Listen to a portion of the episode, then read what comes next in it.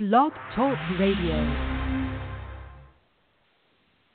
Good afternoon. It is 1 o'clock Eastern Time on March 22nd, and this is Mike VanDervort doing another uh, in a series of episodes uh, covering bloggers from the SHRM 18 blog squad. We're a group of people that are trying to help SHRM promote the event before and after their, their national conference in Chicago. And our guest today is Tamara Rasberry. Tamara, how are you? T- how are you doing today? Welcome to Drive Through HR. Thank you so much, Michael. I'm doing very well. Thank you. How are you? I'm good. I'm uh, I'm busy, uh, but um, it, and it's a it, it's a bright sunny day here in Atlanta, but it's kind of cold. I don't know. You guys, you're up. You might have snow up where you are. I don't know if Washington got hit or not. Did you get buried? Or yeah, did it we pass did get by? snow. We got snow yesterday. Not too too much, a couple feet. So we did have a snow day, but um most people are back in the office Yeah. today. Cool. Well, I don't know. I, I, I, you know, I live. I've lived in the South for like 12 years, and I keep thinking spring, spring should be here, but it's not yet quite. So, anyway, Tamara, for those that are that are listening to the show, um, tell us, tell us who, who, you know, about yourself. Introduce yourself to our listeners, and tell us what you do, and kind of what things, uh, kind of what things are important to you in your life. If you don't mind sharing a little bit of detail like that with us. Sure, no problem. Well, I am currently an HR manager for a national nonprofit organization that's based in Washington, D.C. I also do some HR project consulting on the side. I have been working in the HR space for about going on 17 years now, starting out in the federal government and then moving into the nonprofit sector where I have been for the bulk of my career. Um, Okay. things that are important to me basically in a professional space inclusion and diversity and making sure that people have um feel comfortable to be themselves when they go to work making sure that people have a good employee experience when they go to work um, helping managers understand the importance of their role in the employee experience and then on a personal side basically just my family. Um, I have a little eighteen, nearly eighteen month old grandbaby, and Mm. um, that's that's what gives me joy right now. And I and I, I think I think you said earlier when we were texting that she might be staying with you right now. She's napping, hopefully during the show. That kind of something along those lines. But uh, well, yeah, great. I didn't Um, want to have her crying in the background, so thankfully that's not going on. Um, last week I had um, I had two dogs, which aren't the same as grandchildren, but they're like kids at times. And on every show that I did, I had to tell people if you suddenly hear what sounds like a wild pack of dogs breaking out, that's just my golden lab and my beagle playing with each other. But I'm in a condo, and it, it normally don't have both dogs here together, so it, it was it happened a couple times, but it wasn't. We we overcame it. So That's anyway, um, so you you started out. I didn't realize um, that you started out in the federal government in HR. Um, it, can you tell us that that's kind of a different world? I worked at the post office, which is not really the federal government, but it is the federal. You know, in that strange quasi corporate way that the, exactly. they created for the U.S. Postal Service. But it was uh, I was an hourly employee. I was actually a letter carrier. This was going back well over 35 years ago. But it was a lot Oh, wow. of bureaucracy. Just as an employee, you could see the HR bureaucracy. It was actually one of the reasons I got into HR was because I was like, it can't possibly be this bad everywhere, and if it is, we can change it. But anyway, anyway, uh, not the bad mouth. It was just just a lot of red tape, and of course, it was a, Yeah. an entirely different world that far back. But what what was your experience like working in the federal government? That's we don't get a lot of folks talking about that stuff on this show, so I'm kind of interested in that. Yeah, sure. Well, it's interesting because that job was my first um, job in HR. So when people say, "Well, how did you get started in HR? Did you always know that you wanted to be an HR professional?" Absolutely not. It was not on my radar at all. And what happened was I was working in a different agency. I was working as an assistant to a person in the Office of Civil Rights here in DC, and he moved agencies And because I was just such a great, great employee, he wanted to take me with him. And the the what they called back then personnel office is where he was able to get me in. And so that's how I started working in personnel and now we call it human resources. But I yeah, is it absolutely agree with you in the aspect of the red tape, which is one of the things that I didn't like about working there was it was always just so many steps to do everything. And you know, it kind of drains you because it's like like you said it shouldn't have to be this hard. Why are things being this difficult?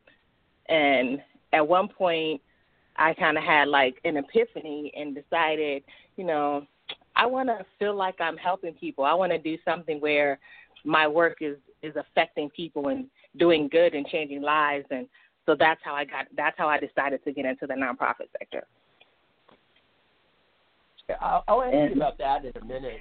Uh, but um, so like what I remember is like you know filling out long like pages and pages and pages of applications and if you wanted to bid on a job you know it was an elaborate process do you uh do you have any per, do you have any perspective on whether i mean I, hopefully it's improved some but i'm i i don't know do you have any perspective on if it's any better now or it has changed because way back then there was a form. I want to say it was called like the OF six twelve or something of that nature, and it was yep. definitely an extremely long, drawn out application process.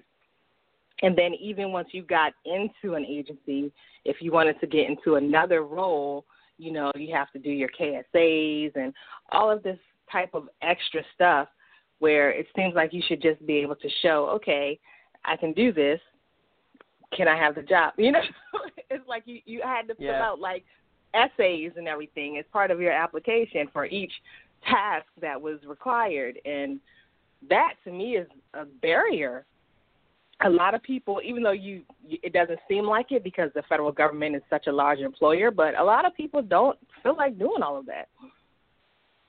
It was a lot, yeah, but I do and, know and, that since then they got rid of the form is not as long. So I heard mm-hmm. a few years back, like they did reduce some of that paperwork so that it's not as tedious.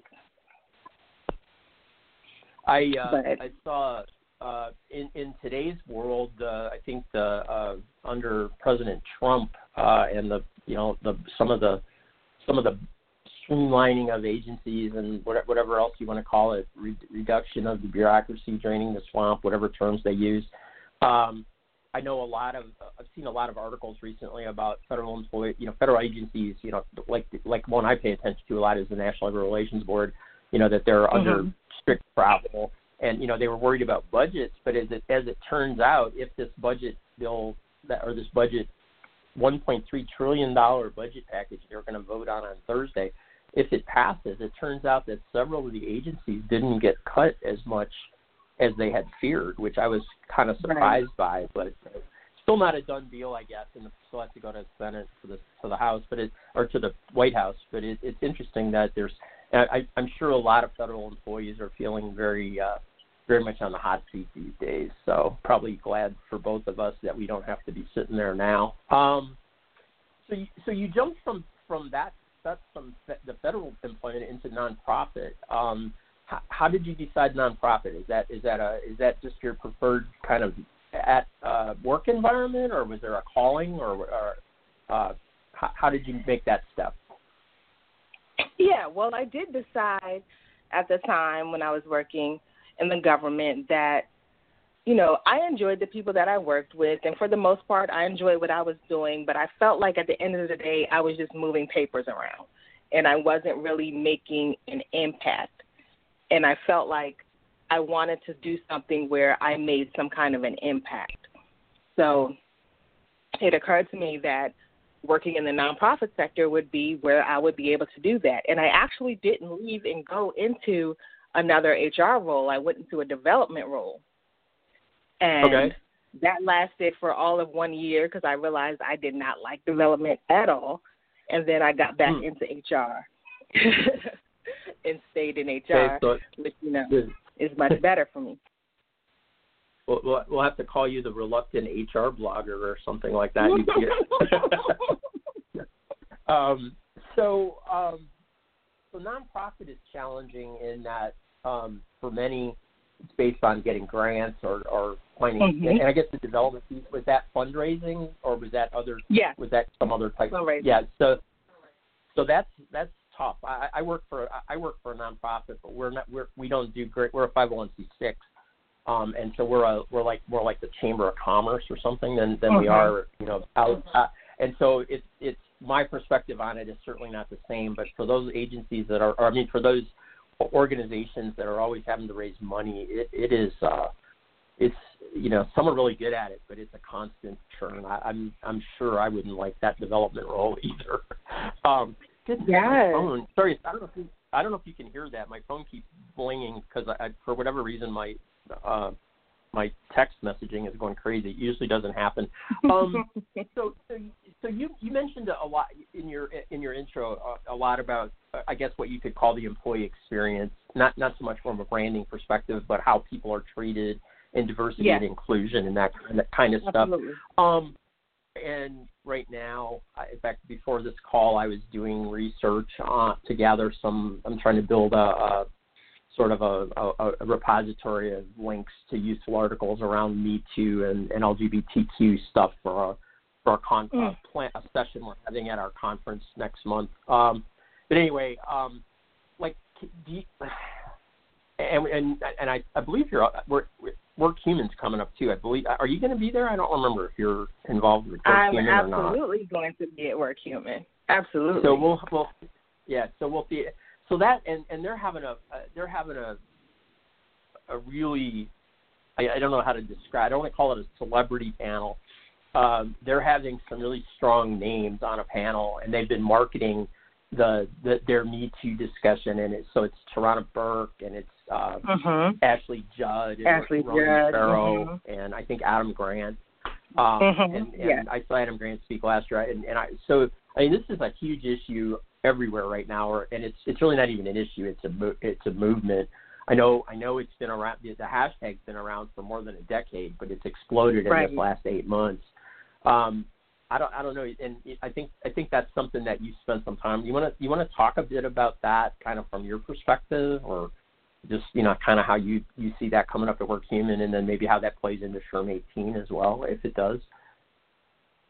Absolutely. Well, I am super excited at the opportunity to see and hear Tarana Burke speak on this movement because mm-hmm. to me it's essential to hear from the founder of the movement how it was received and how it will go on. I'm Can you sorry, hear I, we we cut out. Yeah, I, can you hear me now? I can hear you. Yes. Okay, yeah, you you were gone for about a, a good 45 seconds. So I sorry, it just it, it this this platform of Blog Talk Radio can be glitchy sometimes. Yeah, I didn't I didn't hear anything you said after I asked my question. Sorry. No worries. I'll repeat it. I was just saying that I'm super excited about the Me Too panel that's going to be at Work Human because I think it's critical to hear from Tarana Burke herself on the history of the movement and what her intentions were and what her future intentions are for the movement and where she sees it going and how we can all be involved in it. So I'm super excited about that. I think it's amazing the people who have had the courage to come forward and share their stories. I, I feel that it's horrible that there are so many stories um, be, be that way, but we all have the responsibility in HR and also outside of HR to you know to fix our workplaces to make sure that things like this don't happen and that if they do, will feel safe enough to come to us and report and have things change and have things happen and not be afraid. So I'm glad that all of this is happening now, you know, and that we can all be a part of it and move things forward into a better space. It, it, it you know, I, it, this this will probably sound naive, and, I, and and and and in all honesty, I haven't been on the, you know, for the last probably ten years or so, I've been at a corporate a corporate job or in you know doing the job I have now, where I'm not like touching people in the that's a, that's a very bad analogy where I'm not I'm not in contact yeah. with, with with employees um you know that would would that typically would where you would deal with this kind of stuff in an HR capacity and it's not that I'm above it it just wasn't part of the the role that I had but it mm-hmm. seemed you know back when you know t- back 10 years ago I mean I thought, you know, like like when stuff got brought forward at the companies I worked for, we investigated it. it you know, we, uh-huh. we did our best to, to resolve it equitably, and I I just thought, you know, that was kind of a basic HR practice, and it was a you know a heavy role, and it and then you know it, it, in this last seven or eight months, it seems like either there's there was so much not being brought forward, or there were so many organizations that were unhealthy or some combination of both that I, I, I was really surprised when this all sort of blew up like it did. And that's why I said it probably sounds a bit naive and out of touch, but it I didn't have the perspective that it you know that that much stuff was you know going on in the places I work anyway. But it seems like it's rampant. Right. So I can't I can't get, in my own head I can't sometimes can't get around you know how much of this is is um I mean, how much of it was really how going on all it is. Time?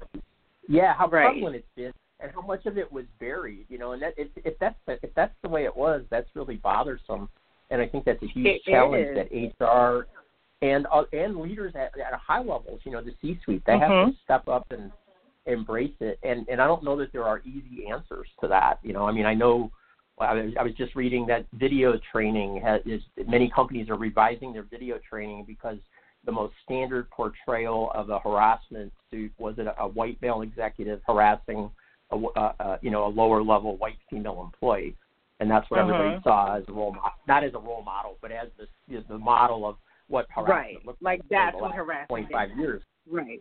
Yeah, yeah, and and and that's that's you know, and you, when you think about that, and then the other thing that I, I mentioned to somebody on a show the other day is I saw this really great snippet on Twitter where it, it where it said picture a leader in your mind, period. Is it a woman? And mm. mine wasn't.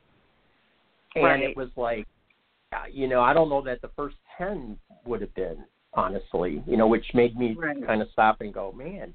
I thought anyway. So I, I know I'm rambling around, but I guess what I'm I guess what I'm asking about is like do you, I mean what's you know what's your take on that? Is was it as bad or or you know is this just something that people are more aware of because we're talking about it more or is it somewhere in between? Right. Well, I definitely agree with you from the standpoint of to me, I just took it for granted that people were doing their um jobs and investigating situations that were brought to them. I honestly because of how I am in my work and the people that I have worked with and around, I didn't realize that there was this huge dynamic of going to HR doesn't help you. They never do anything. They won't investigate. They won't. I'm like, of course they do. That's what we do. so I'm like, okay, right, where did all right. of this come from? And so that's what really hit me on the head, as well as just the overwhelming number of instances of it happening is the overwhelming number of complaints that I reported it and nobody did anything. Because, you know, that's not how it's supposed to be. So um, I think because when it became into the national spotlight, it was focused on Hollywood and actresses and things like that. I can absolutely see how it would be super prevalent in that type of an arena because it's almost like you know favors for favors type of a deal. It was more right. difficult. I mean you know it's like you kind of expect that. It's horrible to say but it wasn't surprising to me because you always heard about the casting couch and things of that nature.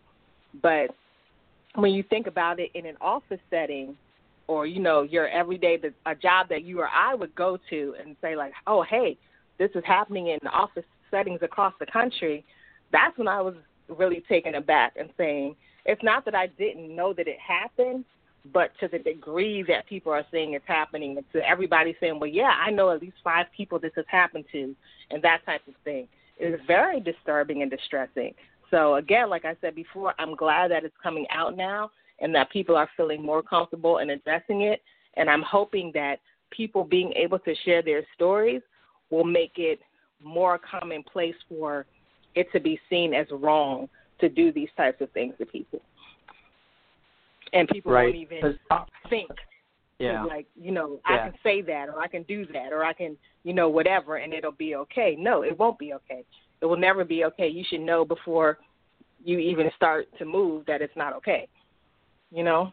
Right. So it's it's a mindset. You heard about a lot of it with restaurants as well. Like you started hearing it with chefs. Apparently all the top chefs almost were like serial right. harassers. Right. and so all of this stuff right. started coming out and I'm like, Oh my goodness, now you don't want to go to a restaurant. It's like it's so distressing and disturbing, but I feel like it can be fixed. I feel like we can, you know, start by getting rid of the folks who won't change and then helping change the dynamics in workplaces and the mindsets of people who can change. Because sometimes it is a situation of somebody just saying or doing something that they didn't realize was quote unquote that bad. And then sometimes it's egregious and it's like, no, you don't deserve a second chance. You just need to go. And right, and it, all yeah, and you never know. Be able to tell. So Go ahead. we've talked about and that, that's great conversation, but we have eight minutes left, about eight and a half minutes, and we need to talk about SHRM 18 because that's Mm. this show. That's why we were this talking. Show has gone by very, Absolutely. no, it was great conversation, but the show's going by quickly, and I don't want to at least not get in a little bit about Sherman 18. So, so you've done Yeah. the Blog Squad before, right? You you were, I think you and I were there last year. I believe we went on that ghost uh, walking tour kind of together. Um, we did go on this tour together, but I actually was not a SHRM blogger last year. I just tagged along with oh, okay. Oh, this is my All right, first I year being an official SHRM blogger. Okay, well, welcome to the official club. I guess. I mean, it's not it's not that exclusive, but uh, no, it's it's fun. This So, is true. well, congratulations. So, so I got a couple quick questions related to that. Then, so you've been to Mhm. National before, so we know you Yes. you know to wear comfortable shoes and bring a Yes. sweater and pick you know pick Yes. your sessions and all that stuff. But but as, as far as as far as blogging and and do and doing that, how how do you plan to approach the the show and what have you have you done any interviews or whatever so far? Um, just kind of like what's your plan for SHRM 18 as a blogger? I guess is the real question. Yeah, well, I found it interesting because I said this to someone else. They call us a blogger team, but I feel like we're more of like a social media team because Yeah. we're not just blogging, we're live tweeting and we're doing interviews and we're doing all of these other things as well as blogging. So, my plan of action is really not that much different than my normal plan of action would be to attend a conference because I always write and tweet about, you know, the sessions that I attend and things like that. So, I'm just going to kind of maybe have a more be more focused on the fact that other people are paying attention now as opposed to me. You know what I'm saying? So maybe being more focused Yeah. on what my content is going to be, making sure that I share more information because I am on the team as opposed to maybe just sharing like some occasional bites, you know, as I would as like a quote unquote layperson. But Yeah. Um, outside of that, I don't really plan to attack it any um, differently because I do that when I attend conferences anyway. I, I blog and I live tweet and I meet people and take selfies and all of that good fun stuff.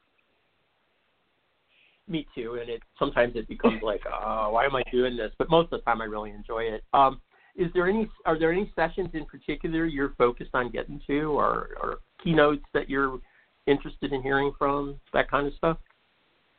Yes, absolutely. Um, well, it's funny because, as you know, we're doing the the interviews with the speakers. We got to choose some speakers that we want to interview, Right. and the speakers that I chose were people that I'm extremely interested in their topics and what they're discussing. So um, I did one of my Q and A's already with Dr. Karlyn Borysenko, and I posted it today. So I'm definitely looking forward to seeing her session on managing people because her um, thoughts on managing people is very similar to mine. Is where it the managers have a responsibility for the employee experience, you know, and they need to take that responsibility and uphold it and understand that the experience that people have when they come to work is very much derived from the experience that they get from their manager. So I'm looking forward to that session. I'm looking forward to the other speaker I chose to interview was Joe Gerstandt, who is with um, mm-hmm. Talent Anarchy, you know, and he talks a lot about right. inclusion and diversity, which is one of my top top topics that I love. So I'm looking forward to him. And Richard Fagerlin is the other person who talks about developing a culture of trust. And I actually saw him okay. speak last year at SHRM, and I'm still I still want to see him speak again this year because his session was amazing, talking about how critical trust is in an organization and how if you don't have it, you know, basically you don't have anything because there are so many aspects of business and relationships and organizations that stem from trust or a lack thereof. So I'm definitely looking forward to them and Adam Grant as well as a keynote. Um, saw him last year at Work Human and really enjoyed his session there. So looking forward to seeing him at SHRM as well. And then there's hundreds yeah, of others, but those are the ones who yeah. stick out to me because I just already have thought about it. Well, it, it, it's interesting that the the people you chose to interview. I mean, it's not interesting, but I, I I think it reflects. I was I was looking at your Facebook or your LinkedIn page earlier, and I love your uh, I love your line that that I find joy in proving HR is not the enemy. Um, it, it, it, it's I, I love it, but it's actually kind of sad that that's that's got to be like a mission, right? But it, right, it's right. uh, it's part of life. We have about three minutes left. Um, I, ha- I so I have some silly questions I've been asking people, and and one of the one of them is uh, you know people die depending on what kind of soda they serve at which con- conference center, and I don't know what McCormick Place is, but are you a Coca Cola person or a Pepsi Cola person? Pepsi all day, baby. Pepsi all day. Okay. And Okay. someone had posted that SHRM always chooses Pepsi um, venues. I don't know if that's accurate, but if it is, that's great. I'm all That's all for it. good for you. Okay, and then the other one is uh, the, the strange HR fascination with bacon. So, are you pro bacon or con bacon? Where did that even come from? that's so funny, I but I'm definitely know. pro bacon. Pro bacon I go way. to other conferences. Sorry, I'm talking. I know. I've seen a lot of conferences. talk about bacon. People don't love bacon in other places like HR people do, or at least they don't talk about it constantly on Twitter. I don't know which, but I, I don't know. Anyway, So so I'm sorry. I missed. No. Were you in favor of bacon or against bacon? Pro bacon. Pro bacon all the way. Pro bacon. All right. All right. I still am in search of a vegan, uh, vegan HR blogger. So I'm I'm 0 for 14 at this point. I think so. Oh, Everybody. that's funny. couple people said they'd give bacon away because they can't eat it because of you know l- the low sodium diet or that kind of thing. But if they could eat it, they'd eat it all. if they could, So, they would. anyway. Right? Yeah, yeah. So um, It's just we've got about a minute and a half left. So um, the the other, I guess, um, serious. It's not really a serious question, but just like um, in general at at the conference. Um, well, not at the conference. It, just in general, where can your blog and your Twitter and that kind of stuff? Where can people find you, and if they want to get in touch with you or meet you? Oh, absolutely. You can always find me on Twitter. It's probably the easiest place to find me. My handle on Twitter is at TM Rasberry, spelled R A S as in Sam, B as in boy, E R R Y. So, you know, connect with me on Twitter. If we have if we're at the conference together and you're like, Hey, I see you we're in the same session, definitely come, talk, say hi, reach out.